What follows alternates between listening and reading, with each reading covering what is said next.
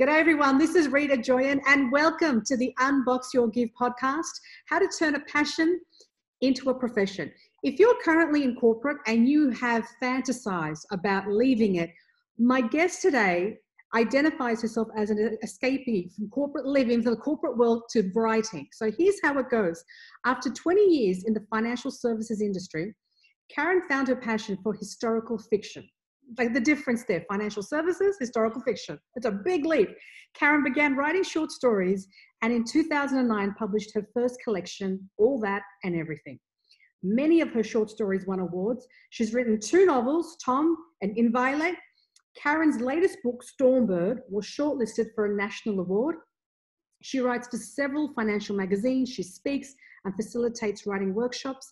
And she identifies herself as living proof that she's turned a passion into a profession. Karen Turner, welcome to the podcast. Hi, Rita. Thanks for having me. It's lovely to be here. Well, thank you. Now, I want to dive straight into it. You say financial services. What specifically, what aspect of financial service were you working in?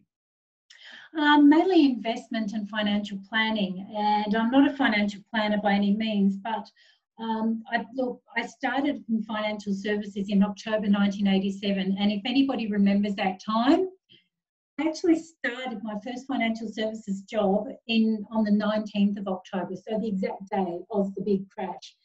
And I was struck by how exciting and dynamic and the changes that were happening every day. So I thought this is the world for me, and I started uh, really involving myself in learning and understanding and um, delving into it and making a career of financial services.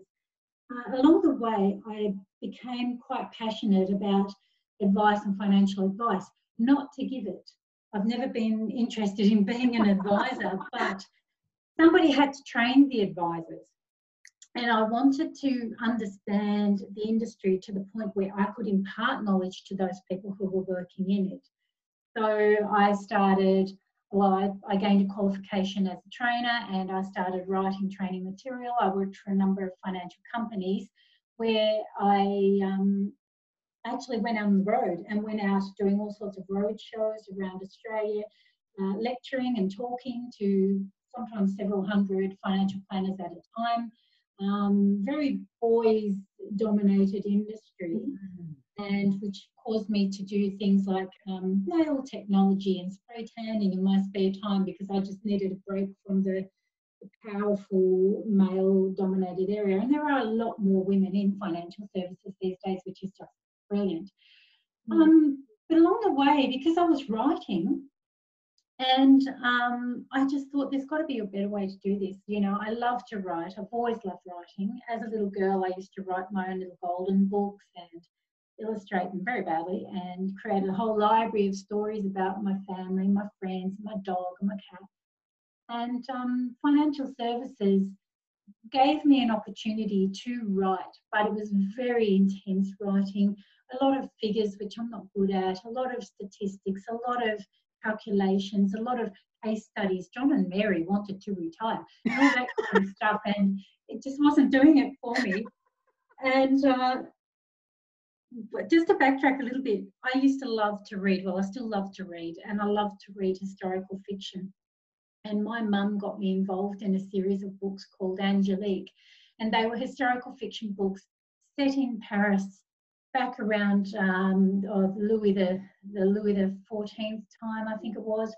And she had a series of books, like about ten books, and all of them was an adventure. You know, she was a rebellion. She she led a rebellion. She uh, traveled to Arabia and became a, the lover of uh, a, a, sheikh. She was the favorite of a king. She, she had these wonderful adventures, and I fell in love with historical fiction, mm. especially with the romance theme. Mm. So, in the meantime, I'm doing all this financial writing and uh, becoming more and more dissatisfied with you know the same old words churning out the same old stories the same case studies the same calculations and one day I was quite bored, and I have to say it wasn't in my lunch break, but I was Googling and I came across a competition for a women's writing society, and they were offering, um, uh, they had a competition where you could enter a short story and be judged. And I thought, oh, look, why not?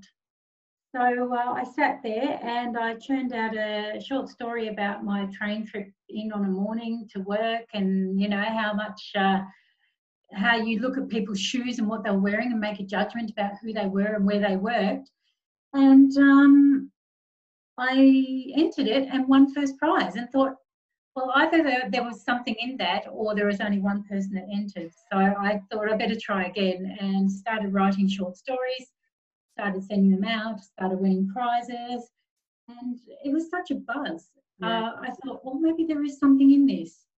And then along the way, I said to my dad, my dad was a sketch artist, and I said to my dad, why don't we put a book together and you can do sketches for my stories and we'll make a little a book for family and friends and he was dead chuffed and he said yes let's do that mm. um, but unfortunately he passed away oh. but uh, that sort of got shelved as an idea for a while and then um, my brother and i thought why don't we do it dad would have loved it dad would still love it he'd be looking down going yeah you did it so we found some sketches in his old books and put them together sent them off to a publisher. They were accepted, and voila, I have a, a little book just for my dad, dedicated to my dad with short stories. It is available in e format. Yeah. We had a um, a short print run that people snapped up, and it was very successful. What's it called? All that and everything. All that and everything. Oh. All that and everything. Yeah, and it's all about just all sorts of different stories. There's some historical fiction, there's some romance, there's some drama, there's some exciting stuff, there's ghostly stories, all different mix of things in there. And uh, the publisher, because that was self-published, the publisher said to me, "Do you have a, a novel that you know we could we could look at doing a novel?" And at the time, I, I had an idea in my head for a historical fiction book that I'd been writing, and um, I said, "Oh yeah, not sure no one will want to read it. And he said, well, try me. And the result was torn. wow. So let me just backtrack there a bit, Karen. So you have this idea to write this, you enter the competition and you successfully yes. win. You're like, wait, how a second, is that a fluke? Did no one else enter? You enter it and you say you want to partner with your dad, unfortunate circumstances, but you go ahead with your brother, find sketches, all that and everything gets published. You self-publish that. And this is all while you're work, working in corporate? all while I'm working in corporate. Yes. You're working on the weekends and after work and all that? After work, on weekends, um, work holidays, you know, we, everywhere I went, um, I'd take a laptop and I'd just sit down and write. I had a little, uh, like a little um, desk laptop, like a little uh, desk that yeah, you put yeah. on your, your lap. Yeah. And I'd take that in the car and I'd write in the car. So if ever we were going somewhere, my husband's family lived in the bush and we were living in town. So um, we used to be four hour trip to visit them. So I'd sit there writing for four hours and then four hours back. Every opportunity I had, I was just churning this story out. So let me ask um, you, I want to get into your mindset, Karen. In that moment that you're working nine to five or what, the long hours that you're working and then you're coming home, did you ever think like you're tired, you've come from work? Did you ever get into the mind space of, oh my God, am I getting anywhere with this? Like, is this even worth it? I mean, really, who did you ever think, have those thoughts? Oh, Rita, I did. And it was the most frustrating thing um, because when you have a story, and, and you know, you know, and people who will be watching this will know, it eats at you. It's a passion and it drives you and it's in your mind. And every day I went to work, I was resenting it. And I was resenting that it was taking me away from what I truly wanted to do. But I couldn't see how I could make it work. We, we need to earn a living. Mm. Um, what I what was the catalyst for me, and I'm very very fortunate, was that um, my husband was very supportive. And one day I was having a big me moment, and I said to him, you know, my father worked hard all his life. He was a tradesman, worked really really hard. At the end of it all, he retired at 60, he was diagnosed at 62 and passed away at 67. Oh. I wanted better for him. Mm. And I couldn't change that. He wanted to go to Kakadu. He didn't get to go to Kakadu. Oh. He did nothing with his life. And I was having a, a, moment and I said that to my husband, and he said, Well, what do you really want to do? And I said, I want to write. I want to write. I want to get these books out, but how do I make it work? And he said, well, you couldn't make it better for your dad, but you can make it better for you. I work full time, work part time, do contracts. I'll support you, but you have to ride. Wow, that so, oh, that's emotional. That's beautiful. I know. Look, honestly, I'm lucky that it, yeah, I'm, I'm a very lucky person. I really am because I have the best job in the world. Basically, the way I make it work is I do technical writing contracts, usually for banks or a lot of other businesses these days. Um, so I do contracts for maybe three, four months at a time. And it enables me because contracts do tend to pay a bit better. So you mm. do contract, I bank the money and I live off that and I write. When I run out of money, I'll go back to work for another contract and then come back and I'll write. So I sort of. How do you find your contracts? How do you find the contracts? Well, a couple of ways. Well, Seek is a, a brilliant thing, but because I've been contracting, exactly, because I've been contracting now, I've had this lifestyle going on now for about 12 years, and it is so doable. It is so doable, but I need to stress that. Um, it takes a little bit of planning, and there was a year in between where I did a job that I absolutely hated, but knew that there was light at the end of the tunnel. I can do this because I have an end date. Yeah. So I did that part time while I transitioned into a full time writer. And um, I go out now and I, I go and find a contract. What's happened over the years is that I've built up a network of people that I've worked with and who will also come and find work for me. So you, you build up relationships with um, consulting firms and they will go out and get the work for you. So there are a handful of consulting firms and they know what I do. And um, I'm very upfront with them. I'll say to them, I can give you full time for this many months and then leave me alone. Mm. So I've trained them okay. the way I want to work. And I've proven myself over the years of delivering good work for their clients. So they know that when I'm ready to work, I'm on the ground and I'm focused on the work. So basically, what I do is I'll send out an email and say, I'm available from this date to that date, and the work comes in. But you have to build up that network and you have to build a reputation. Mm-hmm. Um, and it is the reputation that counts more than anything else because um, they know me. Over the number of years I've worked with these people, they know me, and I get called back to various jobs The banks. I've worked for three of the big four, and I'm constantly called back. Mm. I've done um, energy companies, I've done government offices, I've done retail, I've done, um, oh, I did some short ones for the post office and Transurban and all these different things. Once you've got the miles behind you and they know how you work, they know that you're reliable and they know that you'll get in there and get the job done and then get out with no problems, the work starts coming in. Sometimes it comes in when I'm not ready for it. Mm. But I have a personal motto if somebody's willing to pay you to do something, you never say no. Because the day that I want to work, it may not be there. Okay. okay. So, so that's how you're balancing out. You're getting contract work, and then you go and do your writing, exactly. leave me alone. Now, when I need to get some more income, I apply for more contracts. That relationship building allows exactly. it to come in organically. I love that. And what I love most about it, Karen, is how you stress it's so doable. Tell oh, me, someone's probably listening to this and I can feel it in my heart. Someone's like, yeah, right. You just, you've got, well, you've got a supportive husband. You've got, and maybe they don't have a husband. Maybe they don't have someone to be supportive of. But could you, if you didn't have your husband, and this is just being transparent, could you do what you're doing now on your own, contracting and then writing, contracting and then writing? Uh, I could because I'm in a, a comfortable position in my life. Okay. Um, if somebody wanted to do this and they didn't have the husband, they didn't have another income coming in, you really have to clear your debt. And I mean that. You can't have a nasty debt hanging over your head mm-hmm. because you don't know when the income's going to come in. For example, I can say to you, well, okay, I'm going to go out and get a contract next week. And ordinarily I could. But right now, we're all in lockdown and the contracts aren't out there. So I know that what I have right now to support myself is going to have to last until we come out of this current situation. And that's the issue. If you have uh, a, a, mortgage that, uh, if it's manageable, you're okay.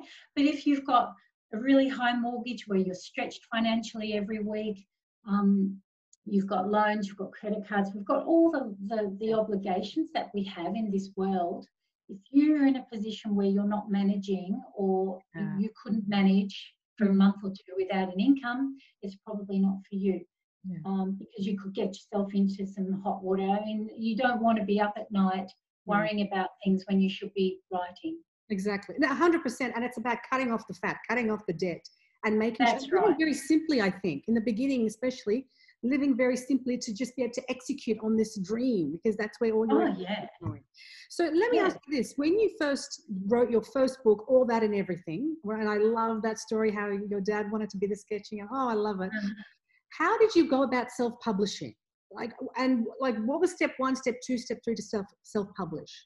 Okay, well, look, I was probably in a unique position because at that time I was, um, I'd gone on to be, uh, join a writing society, and over a couple of years, I rose quite quickly and was nominated to be a vice president. Oh, was hello. vice president of the, the, the Society of Women's Writers Victoria. And at that time, we had, um, we well, they still do, they have a guest speaker every month. And um, this particular month, we were having a publishing publisher come in. And um, he gave a little talk on self publishing and how you go about it. I was in the fortunate position because, as being the vice president, it was part of my job to show him around, introduce him to people, get him a coffee, get him some lunch, you know, all the, the legwork. Mhm. And in that time, we got chatting, and he said to me, Oh, I heard you won some awards. And I said, Yes. And there are any short stories? And he said, Well, look, let me look at them.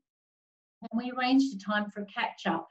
Um, just for coffee, and I gave him some of my work, and he he liked it and said, "Well, okay, yes, I, I'll publish it," because there's the, there are different types of publishing. There's the vanity publishing, which we don't want to go down the path of, which is every man and his dog writes a draft, thinks it's great, their friends tell them it's great, they whack it off on Amazon, and job, you know, Bob's your uncle, you're a publisher, Mm. and no one buys it because it's rubbish.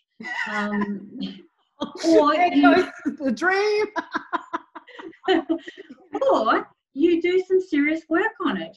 You edit it, you rewrite it, you rewrite it and redraft it and put some effort into it, which is Mm. what I do and what I did do.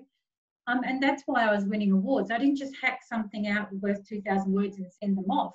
I was editing it, I was editing it, I was changing it, I was working it working it. And finally, you send it off and you've got something polished. Mm. And that's what I'm saying. Anyone can be a writer, but do you want to be a good writer. Do you want to, you know, do you want to call yourself a writer or do you really want to be a writer? Mm. So the difference is putting that effort in. I put it to the publisher. He liked it. We published it. There are a lot of places out there that will vanity publish you and they'll just take whatever you give them and they'll load it up, take your money, and voila, you're a, you're a published author. There are some other places that will work with you to get your book to a good position. They'll polish it, they'll recommend a, a proofreader or an editor and, and and then get it into a good position and then you publish it. It costs a lot of money, Okay. but at the end of the day, you have something to be proud of. Mm. And that's the difference. Anyone will publish a book. You can get online and have a look at it, and they're all there. But you've got to weed the, the, the wheat from the chaff. You've got to see who's going to work with you, who's not going to just blow sunshine into you, that you're going to have someone who is genuinely going to give you some critiquing and say, look, this is great, but you need to work it. You need that. But it's there, they're all out there. And what I would recommend, the most important thing for people is to join a society, join a group, join a writing group. Um, there are things like, um, well, they used to do them by post, but I'm sure they do them online now. But they'd be like postal working groups, uh, postal workshops. But you do it all online now, where you do a bit of work and you send it off to the group, and the other members all send you, and everybody, all these bits of work go around every month. You critique each other's work, and it all comes back, and you get feedback. Beautiful. It's a wonderful thing. Mm. So you join a society, and and you know quite often they'll have these um, online workshops where you don't even meet the people in your group. There might be half a dozen of you, and you all share bits of work, critique each other's work, and it all comes back out to you. And you and gradually you work through things. Mm. Love it. Love it. Another thing you can do is um, get a critique partner. So you join a society. I know that Romance Writers of Australia have a critiquing group where they pair you up with somebody who works in a similar genre to you. Right. And, um, and you work through chapter by chapter. And my book, um, Stormbird, had a critique partner for Stormbird. Beautiful. And she's a lady in Queensland whom I've never met, but we critique each other's work back and forth, back and forth. Mm-hmm. And it, it all helps. It's free and it gives you that workshop um, capability that you might not ordinarily have. And it gives you sometimes your friends are not the best critiques because they, they want to boost you up, they want to help you, they want to encourage you, but they may not really know what's good and what's Yeah. not, Of course. what works.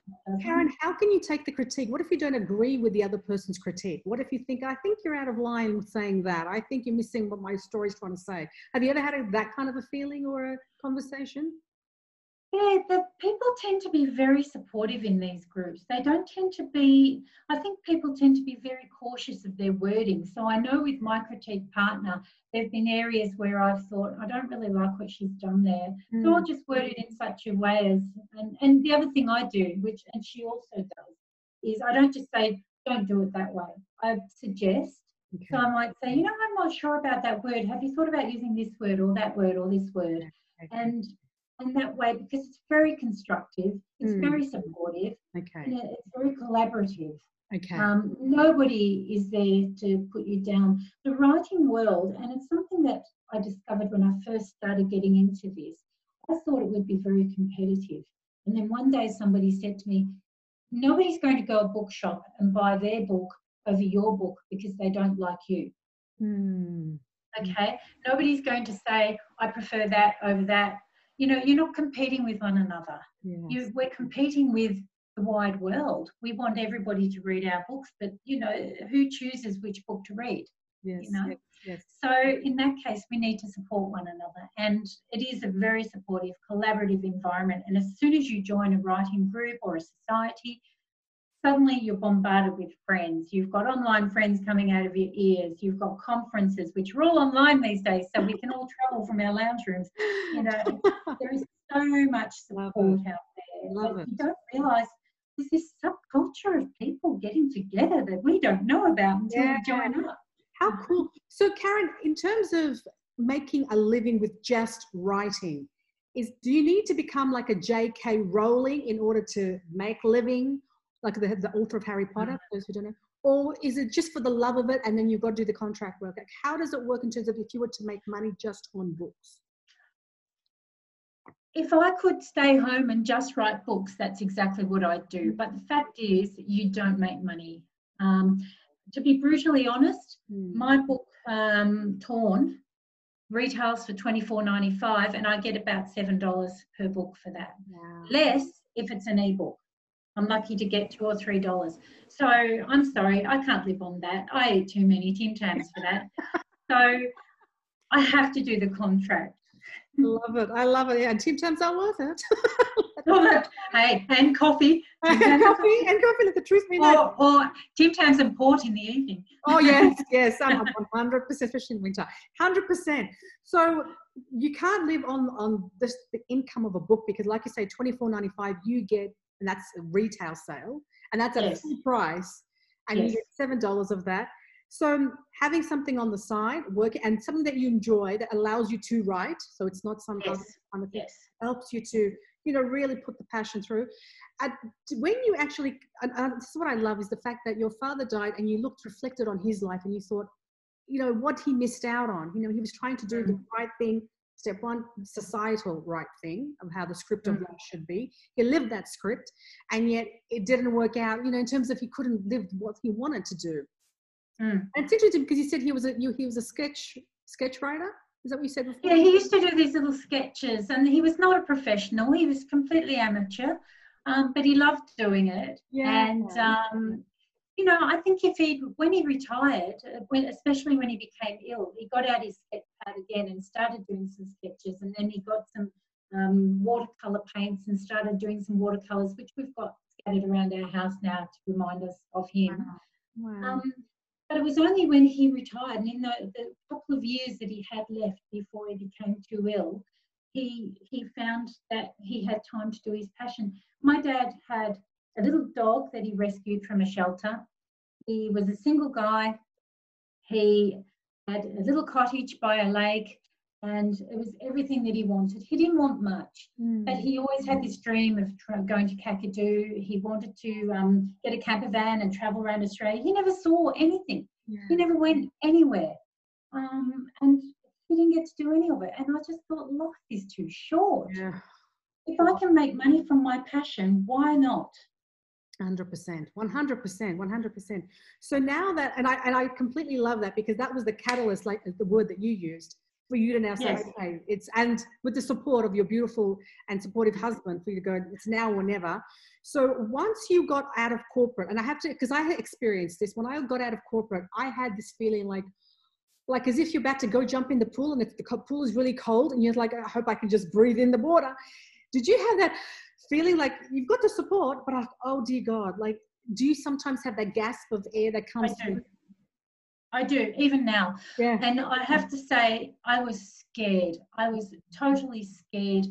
Um, I, my husband kept saying to me, "Come on, I've got a job. What's the worst that can happen?" Mm. But I had, I've worked since I was 16. I've been financially independent since I was 16. Mm. And suddenly you're telling a 40 year old, that's okay. Yeah. You don't need a job. Yeah. No, it doesn't work that way. And even now, I, I, the reason why I do my contracts is because I still need that independence. Mm. Uh, it wouldn't work for me if I didn't have independence. Yeah, yeah. Just what I'm used to, you know. I Look, I 100% agree with you. I 100, especially for females, that ability to know that you can generate an income mm-hmm. in any avenue, in, in a specific avenue, is very um, confidence boosting. It, it just yes. gives a sense of reliability that I don't have to rely on another human being. But that it's I, satisfying, Rita. It is so satisfying because yeah. you know I don't have to ask for housekeeping. I don't have to. I'm my own woman, and if I turn around and say to my husband, you know what, I'm not doing another contract till the end of the year, he's like, okay, you know, because he knows that if I need money, I'll go out and earn it. Yes. And can I tell you, as a writer, there is so much work out there. There is so much work. Oh. Maybe not right now with COVID, yeah. but there is so much work that I always tell people if you want to go contracting as a writer, you will only be unemployed if you want to be because there is so much work. And honestly, the number of contracts that I do where they try to extend and then they'll extend it and then I extend and then I have to say, stop, I've got a book to write. I can't, I can't. That's great. But, you know, there is a lot of work. You just need to take the plunge and like you said, hold your nose, yeah. jump. Yeah, jump. It's dead scary. Back in 87, when you were going into financial services, did you, did, at any point back then, when you were starting your career in corporate, did it ever come, come across to you that maybe I should take this writing thing seriously? Or did it just mm. not occur to you at that point? No, it never occurred to me at that point. I was only 20 years old, okay. um, okay. or thereabouts. Yeah. my maths is not good, but I was young. yeah. um, it was because I left school very early. I didn't finish high school, right. and I I just I actually wanted to be a librarian. Um, um, but uh, I, I, got a job, and I, my first job was in retail. But I knew that this wasn't for me. I wanted something else. So I found my way into financial services. When the, the, the crash hit, and I was right there on the ground watching it take place, and being completely bewildered because I'd never been in this world before. Yeah. I thought, this is it. This is where I need to get my education. So I went out and I started studying. And because I was single at the time, and this probably gets back to what you say about how you follow your passion if you don't have someone supporting you. Mm. I, I needed to study. I wanted to study. I wanted to get ahead in my industry, and I'd chosen financial services. So I decided, in, in order to get ahead, I had to get some qualifications because I had nothing. I'd left school too early. So I signed up to do a diploma course, which my the company I was working for supported me in, but I had to pass my exams. If I passed my exams, they would reimburse me. So I had to study, study, study. No. I would get up at the crack of dawn, I used to catch a train into city, and it was about a 45 minute train journey. And I used to spread out my books all along the seat on the train, and I studied on the train. I had 45 minutes in, 45 minutes out in the evening. I did all my study on the train. I had books, I had highlighter pens, I had notes, and I passed those exams, got my reimbursement, and then spent it on the next course. Ah. And just kept going and kept going, and then built up my education. So I'm highly qualified in the financial services industry. Um, along the way, my passion was always like music playing in the background, mm. always there. You know, I want to write, I want to write, I want to write. And it, it worked out really well that I was able to transition from everyday financial services admin to writing training material, training documentation. And then I started as my education increased, I started getting into more technical things, case studies, calculations. And then when I was uh, going out and visiting financial planners, I would have why uh, I had to make up documents about current legislation, changes to financial services industry, changes to governance, mm. really high tech, terribly, terribly boring stuff. Mm. I thought, oh, I love writing. I love how many different ways can you say, you know, calculate pension payments this way? You know, how many ways can you say that? How many ways can you identify, you know, uh, estate planning should be done and superannuation is under tax law? And how many ways do you say that? So in the end, I started thinking, I'd much rather write historical fiction. Yeah. Um, I love that when you write your books, Karen, when you sit down, I'm going to write Stormbird, for example how do you what's the process of writing are you thinking of a setting are you researching the historical point in time like what is it that you what's your process um, it's interesting because I know that a lot of other writers plot things out on paper. I never do. I never plot anything. I see it like a movie in my mind. And my husband will tell me that because now that we're living up here, we travel a lot of kilometres in the car quite regularly. So he'll see me sitting there and I'll just zone out. And he'll say, I can know, I know you're plotting, I know you're watching a movie in your mind. I see the characters, I hear the dialogue, I see the settings, and then me, because I've seen it, I need to put it on the paper so that my reader can see it too. Mm. And um, when um, before I got into financial services, I went to live in England with my grandma, and I was living in Yorkshire, and that's what gave me the passion for the settings. Torn and Inviolate, and my, my other book, Stormbird, um, they're all set in Yorkshire because I lived there. So now I see it all rolling out. I can see the countryside. I can see the beautiful houses. I can see the clothes and the way they wore the way they wore them, and I can see them. I hear the speech and I see the manners, and and I love it. And I want to. I'm born in the wrong time, clearly. And I just uh, I just write what I see. And it's interesting because a lot of the reviews that I've had online were people saying that this is very cinematic and they can see it rolling out like a movie. And I thought, well, that's great because that's how I see it too. Exactly. It's beautiful. In your whole journey, Karen, would you change anything? Like if someone's listening right now, would you do anything differently so someone else could stand on your shoulders and maybe learn from that? Um, I don't know that I'd do anything differently. I think that um, with in the early days of contracting, I made some mistakes, and um, I, I, took a, a, confidence blow from from one in particular that uh, I can share with you if you like. Yeah, sure. I, I had been engaged to write some material for an organisation, and um, I had done my own discussions with them. And they had said, "Oh yes, we've got all the material. What we need you to do is collate it all into some one package that um, we can use as training for you know, a group of organi- a group of people."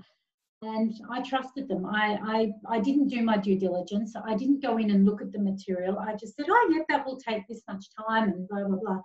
When I actually got in there, I found that the material they had was out of date. Uh, it wasn't as easy to get. Uh, because some was out of date and some wasn't, it was very difficult to identify what I could use and what I couldn't. So then I had to start writing stuff. And um, in the end, to my discredit, they released me from the contract a week early because they could see that it was all going pear shaped. And it was entirely my fault. I did not do my due diligence. Mm. That was one of the first contracts I did, and it was like 12 years ago. I took a body blow from that. and I had to have a really good look at myself and wonder, you know, is writing for me if I'm going to be like this? Mm. Um, what I did also need to do is have a really good, serious talk to myself and say, no, your mistake was in the contract negotiation, mm. not the writing. So now I work with the experts in contract negotiation. I get them to find work for me. So when I talk about uh, creating my network, most of that network are the people that are consulting firms who go out and get the work for me. They've already done the due diligence, they've already scoped out the project. All I do is set, say, okay, I can start this day, I'll finish that day, and um, and I'll be done. And they've done all the work. They do all the, the negotiation, the costing, everything. Mm. As long as I agree with the daily rate, it's done. I don't have to worry about that. I just do the writing. I love the fact that you had such good, keen insight because you could have derailed yourself in that moment uh, of self doubt. You could have taken you completely out and not, yeah. Not Don't worry, I did. I did. There was a, a, good couple of months where I sat there, you know, moaning about, oh, this isn't for me, this isn't for me. And then I thought, hang on a minute, I stopped up. Yeah. Learn from it. What's the point of doing this if you don't know?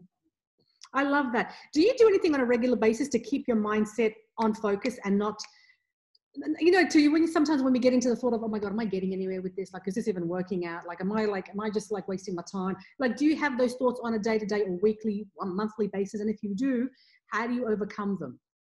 I'm very active. Uh, I run every day. You look active. Um, you look active. You're looking very active. oh, I'm actually standing here at my stand up desk and no, I run every day. I run a 10K once a week, 5K once a week, and every other day I run 3K. So I get up, I usually get up between 4 and 5 in the morning. I have my morning coffee. I get out for a run. I come in and I'm ready to start. And then, you know what? You'll still take your body blows along the way. You'll still have things that don't work out. There'll be a contract I sign up to, and I think, oh, this is horrible. Why did I sign up to this? I don't like the work. I don't like the people. I don't like the place. I don't like that, that, that, that, that. Mm. You know, and it's like I shake myself. I have to shake myself and say, you're living the dream. Mm. You've got the best job in the world. You work when you want, how you want. You chose that contract. You agreed to it. So suck it up, princess, and go and finish it. and you just have to be tough with yourself. Yes. Love it. Yeah. Love it. So, so running really helps you clear your mind, clear your thoughts, and just get it all out. I love that. Yes. Yeah. I also I like structure and running every morning. I do a lot of thinking because I, I tend to run on my own. My husband runs too, but he's a lot faster than me. I'm a bit of a plodder. Um, so he'll take off into the distance. And then I've got my time to just trot along and I get a nice comfy pace and then I start planning out my day. Or if I know my day is going to be writing that day, then I'll be thinking about what I'm writing and how am I going to work it.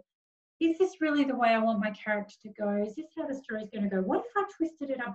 And when and just finding that I'm in that fresh air and I've got nothing, nobody hammering me. Usually I run without my phone.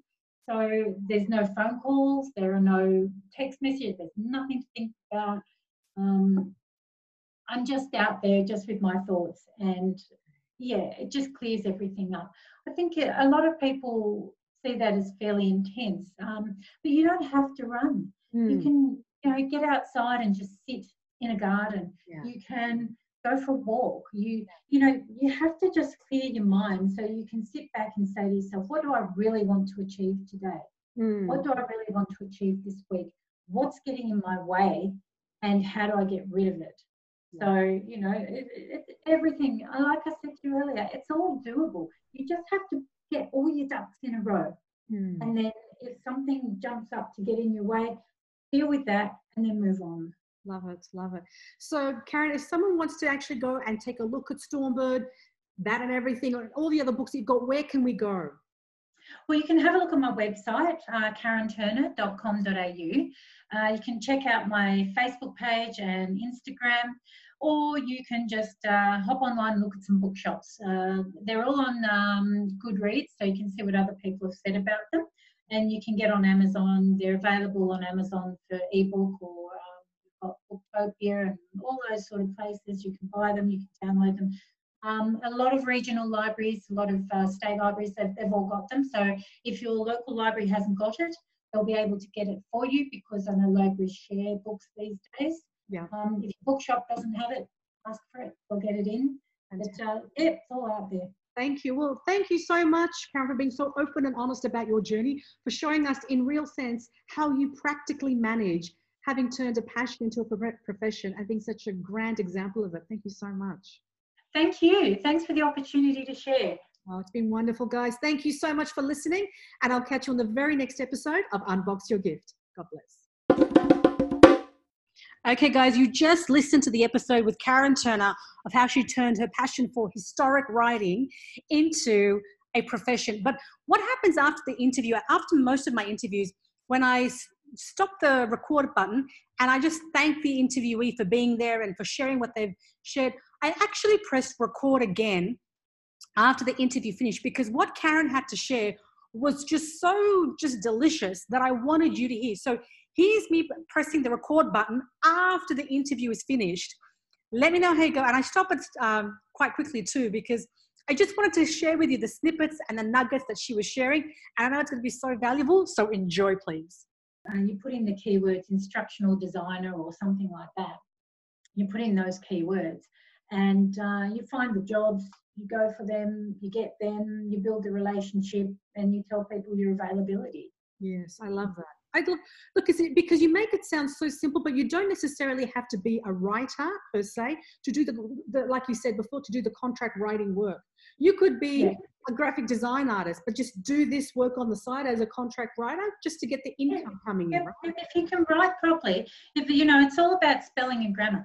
The thing with technical writing, it can be a little bit different because there are protocols for writing instructions or in, if you're writing um, requirements documents or all the different things. Generally, what I do is I, when I'm uh, talking to companies about these, I just say, what templates do you have? Because if they don't have their own templates, we'll forget about it. Because if they've got their templates, that tells you straight away how they want you to write it. Ah, I love and that. That's, that's a yes. good hack. That's, yeah. That is, yeah. oh, that's gold, yeah. Karen. That's gold. lot of time. That's for gold. Golden. Thank you. The next goal is if they don't have their own contracts, do a short course. Um, they have their own templates. Do a short course on building templates in Word. And then you say to them, that's all right, I can do that for you. And suddenly they love you because you're creating templates for the future that's that's beautiful see. And you can even take that course online. I'm sure it's available. Yes, yes. online. It's like, i tell you what one of the best resources and it, it can cost a little bit of money. It's usually about a hundred dollars a year or something like that. But linkedin learn has so many courses. Okay. So many courses. Because you see a contract you see it advertised and you go okay i've got that that that that. Oh i don't have that. Linkedin learn blah blah blah blah got that that is genius. Genius. Yeah. Thank you. Thank you. See, you're just like a like a well of information. It's just like, come on out. Because you do this is what I, I, wanted to mention too, but I'm also recording this. So I'm recording this because this is such good information, Karen. And I want Oh, I better not swear then. Because you you do workshops as well, but you do writing workshops. Yes, I do. I used to do a lot of facilitation and things in the financial planning world. I used to do uh, world road shows all around the country, even in some regional outback areas. And I'd sit in an auditorium with you know 200 financial planners, and I'd be going, okay, now the government now wants you to report on this, and, and it was so it was killing me. And I'm sure it was killing them as well. And I thought, no, I love I love to impart knowledge. I love to share stuff because when you find someone, I've had some wonderful mentors over the years, and it's like a, there's something really special about finding a mentor okay. but there's something equally special about being a mentor mm. because and i used to always say i love nothing more and i still do and we do a workshop i'm actually just where is it i'm just designing one at the moment that uh, it's a six part workshop that i'm going to be doing um, hopefully when we come out of lockdown but it's all about the basics of starting to write a book and it's going to be called let's write a book so uh, Tamara will tell you all about it. Sure. But, um, I love nothing more than entering a room, going blah blah blah blah blah blah blah, and then knowing that the people leave that day with something that they didn't have when they entered. And I Mm. don't mean Tams, I mean they can go out inspired, they can go out and, you know, sit down and go, I know, this is what I'll do. And I like to give people activities to prompt them and, Yeah. you know, exercises that I've done along the way that help me. And, you know, writer's block doesn't exist because we can do this and we can do that. And Oh, I love that so many things, so many activities and you know little things that you can do that I know, and I just think, do it, So do how- it, try How, it. how can we find out about this workshop? How would we find out about details? Tamara, Tamara. Tamara, So someone yeah. who's listening right now, how would they call? Because because this is going to be on again. So Tamara is your PR agent, and do you need That's a right. relations agent? you don't need one, but if you want to do things like we're doing now, you do. Yes. Um, yes. I've also uh, I do a lot of uh, I, well before COVID lockdown, I used to go out and do a lot of author talks face to face, a lot of workshops, stuff like that.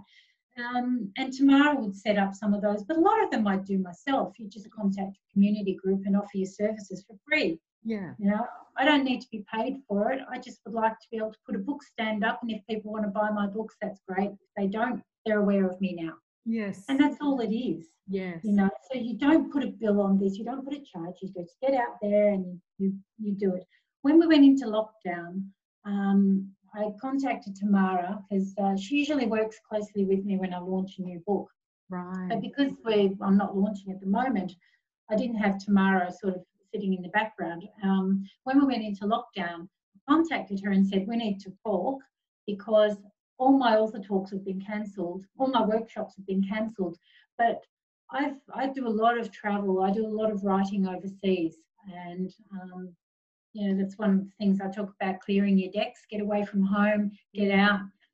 Luckily, I can afford to go and hole up somewhere and work overseas. So Zoom, Skype, they're my best friends. yeah. Because of that, um, I was probably ahead of the game with these online things. So I said to Tamara, I'm good with these. I've got all the accounts you ever need. Just, you know, see what we can do. So she's gone out there and organised all sorts of things. So I've been busier since the lockdown than I was before. Okay. You know, I've been doing up to like, you know, two or three author talks a week, um, a couple of workshops. You know, it's just ongoing and it's bubbling and bubbling and bubbling, and um, that's more than I ever did when uh, when we didn't have lockdown. lockdown. And so all that activity for the workshops, for the talks has come through a result of doing it online and having a PR agent like Tamara working, getting. Yeah, it would have been it would have been a lot harder without her. I could have done it, but I'm really not good at talking. Uh, you know, selling myself. Okay. I can talk about my books and my work, but there's no way I could ring up and go, "Hey, Rita, I'm Mm. Karen, and I write books." And no, I, I couldn't do that. I just couldn't. It's not my area. So um, if you're good at that, uh, do it. You Mm. can do it. I've got friends who are writers and um, amazing self promoters, and that's one of the keys. If you're going to be a writer, you can't be afraid of promoting yourself. Mm. I'm I'm scared. I'm very afraid of the cold call, um, but I'm not afraid to talk. Yeah, yeah, yes. So you know, you you can't be afraid to talk. Yeah, If you are not afraid of the cold call, you don't need a PR person. okay, okay. Don't tell Tamara I said that. No, no, no, no. Not at all. Not at all. no. Actually, you know what? She knows. She knows because she'll say to me, "Look, I'll give you this phone number. She wants to hear from you. Give her a call." And I'm like, "No, no, that's why I've got you. You've got to make yeah, the that's right. Yeah. That's right. We were at a function one day, and she said to me, "See that person over there? You need to go and talk to them." I'm like, "Go and introduce me." She goes, "No, go and talk to them." No, no, I can't do that. Oh, that's beautiful. That's absolutely beautiful. Well, But if you're not afraid of that, it's so doable. Yeah, yeah, exactly. But that takes a lot of self awareness, Karen, which I believe you've got. You've got a lot of self awareness about yourself, which is I don't know how you've developed that because you know, sometimes to people it just happens ordinarily or that they're not conscious to how they've developed that ability to get to know themselves and others don't know themselves that well. But to know Yeah. yourself that I'm a good writer, I didn't stuff up that con. It wasn't my writing that stuffed up the contract. It was negotiation skills, and I'm not a great person to want to go and promote myself, but I can talk and my work is good enough. I just have this barrier to entry. It's, and that, what what I'm getting from that is the fact that you've got awareness of yourself and what your strengths are. Therefore, half the battle of I'm not good enough, uh, is this sucks, am I getting away, doesn't really come into your play because you've got awareness of your strength. That's right, and there's there, you you have to be aware of that when you want to do something like you know quit your day job and start mm. working you know, your mm. passion, because you have to know your strengths. Equally, you need to know your weaknesses. Mm-hmm. Where you have a weakness, you engage someone that yeah. can fill that gap. My weakness is the PR. Tamara fills that gap. Yeah. Um, my strength is writing. Now, as a writer, all writers go through this I'm a fraud thing. Mm. I can't do this. I'm a fraud. I'm hopeless. And that's why you need to enter competitions, uh-huh. uh, uh, join societies, and get critique partners, get feedback on your work. And I don't mean from your mum, because mum's always going to love everything you do. Yeah. You need to be honest with yourself and you need to get honest responses from other people. And there is a whole network of people out there just prepared to do that. Don't ever, ever, ever stick something up on Instagram or Facebook and ask for feedback because every man and his dog thinks they're an expert and that'll just shoot you down. You need to go to the societies where you've got a group of like minded people who just want to support one another. Oh, I love that. That's brilliant advice. That's very good in protecting the brain, protecting the mind. Yeah, yeah. There are some very nasty people out there that just want to cut you down. A lot of it is fed by jealousy because they don't have the guts to follow mm. their passion. Mm. 100% 100% yeah and you get to well karen you're just a legend a total legend you really are you've just been an absolute joy to talk to and i've loved you. every single i want to be a writer now no writing is not my strength. I know that yeah, have i got a workshop for you. Yes 100% so i'm going to make sure everybody knows about your workshops about can they go onto your website and even contact you about the yes website? definitely. Have a look at my website. Um, the workshop that I'm working on at the moment, just developing it at the moment, won't be on there, but certainly there is an opportunity on there for people to contact me. Mm-hmm. So they can um, send me an email. I'd love to hear from people. Yeah. To answer questions. But yeah, if everyone just goes to my website, it's all there. Oh, you're a legend. It's been an absolute pure joy, Karen. You're an amazing woman. An amazing woman because, you. oh no, and honest to goodness, because you've done what's uh, what is probably one of the scariest thing to do in life really is to go out for what you really love to do. And yeah. there's so much self doubt that comes that I just don't want to. The leap that you've taken and continue to take, because it's a daily thing, the leap is daily, mm-hmm. is something of uh, so noble and such a great role, role model that you are for everybody else learning from you. So thank you for being here today. Thank you so much. It's lovely. You, beautiful lady. I will be in contact with you. Um,